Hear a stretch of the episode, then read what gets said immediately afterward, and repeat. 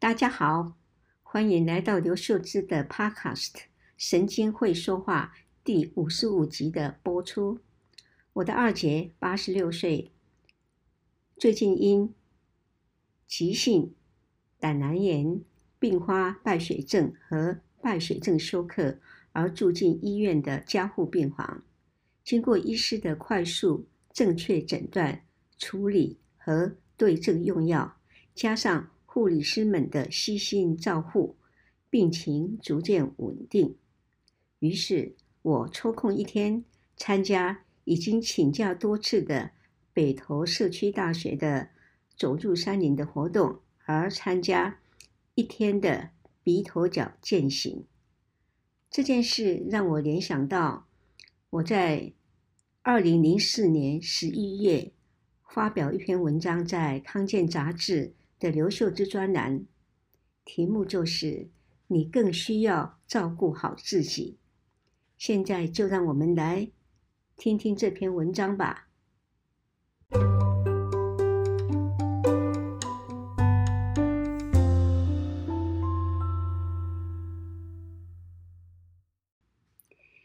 你更需要照顾好自己。一位高尔夫球友的先生因急性心肌梗塞住进加护病房，虽然病情暂时稳定，但尚未脱离险境。他忧心如焚，只能在一天的两个会客时间去探望，其他时间则惶恐、焦虑、手足无措。我劝这位朋友去打球。理由是，除了定时探病外，他也不能做什么。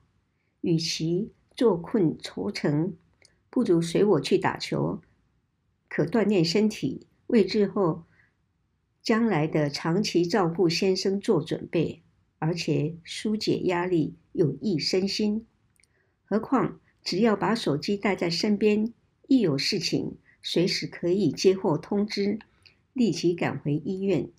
需要克服的只是心理障碍。先生在加护病房，而他却去打球，旁人会怎么说呢？这位朋友和我打了几场高尔夫球，每次都及时在会客时间赶回去看先生。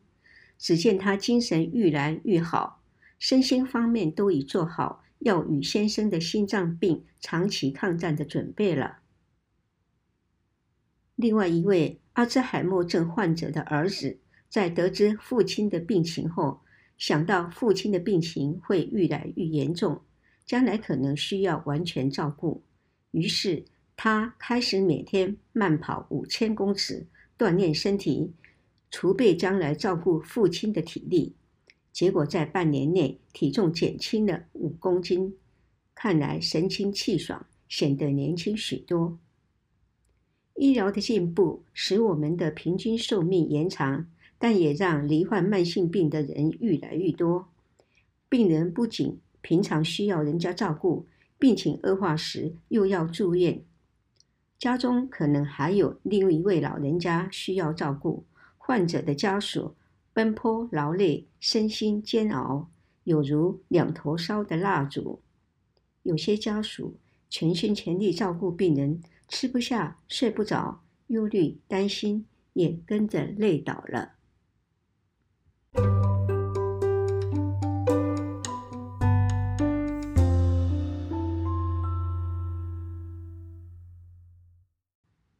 最近，不少具有新观念的家属，在家人病倒后，大部分时间照顾病患外，还会想办法锻炼身体，注意饮食。一方面储存体力，另一方面也是因为亲人生病，有所警惕，保养自己。除此之外，还有其他减轻照顾者压力的方法如下，一共有四点。第一点，家人分忧解劳。家中有人生病时，不要把责任都揽在自己身上。如果有兄弟姐妹，大家应分摊责任，轮流照顾。我有一位病人，因为儿女工作忙碌，无法分身照顾，于是众多子女集资，每月三万块请其中一位没有上班的媳妇代劳，一样是花钱，请自己亲人照顾得更周到，也比较安心。有位失智者的老先生与太太同住，都是由太太照顾，但太太要儿子每天下班后一定要过来陪父亲散步一小时左右，好让老太太休息一下。第二点，寻求社会资源及机构照顾。目前有许多各种疾病的家属支持团体或协会，如家属照顾者关怀协会等，可提供许多资源及协助，让家属有喘息或吐吐苦水的机会。近年来崛起的慢性病病人的日间照顾中心。让上班族能安心的上班。当病人无法在家中照顾时，可以视其病症住到护理之家、安养院等慢性机构，而家属或天天、或隔几天、或常常去探视陪伴，不致把自己累垮。这篇文章是发表在二零零四年十一月。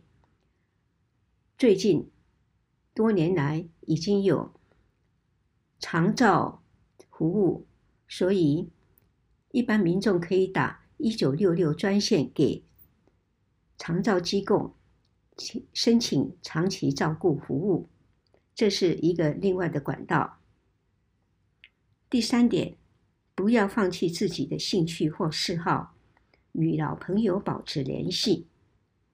有位失智症患者的太太，每天把先生送到日照中心后，就到公园运动、打太极拳，也常与老朋友在家中唱卡拉 OK，疏解压力，让忧郁症不上升。许多病患家属一句话“没心情啦”，就把自己和外界隔绝了，日作愁成，时日一久，反而累出身心毛病。第四点，适时求医，照顾病患的压力。大到无法承受或化解，身体产生如胸闷、胃痛、忧郁、焦虑、失眠等病症时，不要犹豫，是该去看医生了。今天就分享到这里，谢谢大家的聆听，我们下星期六再见。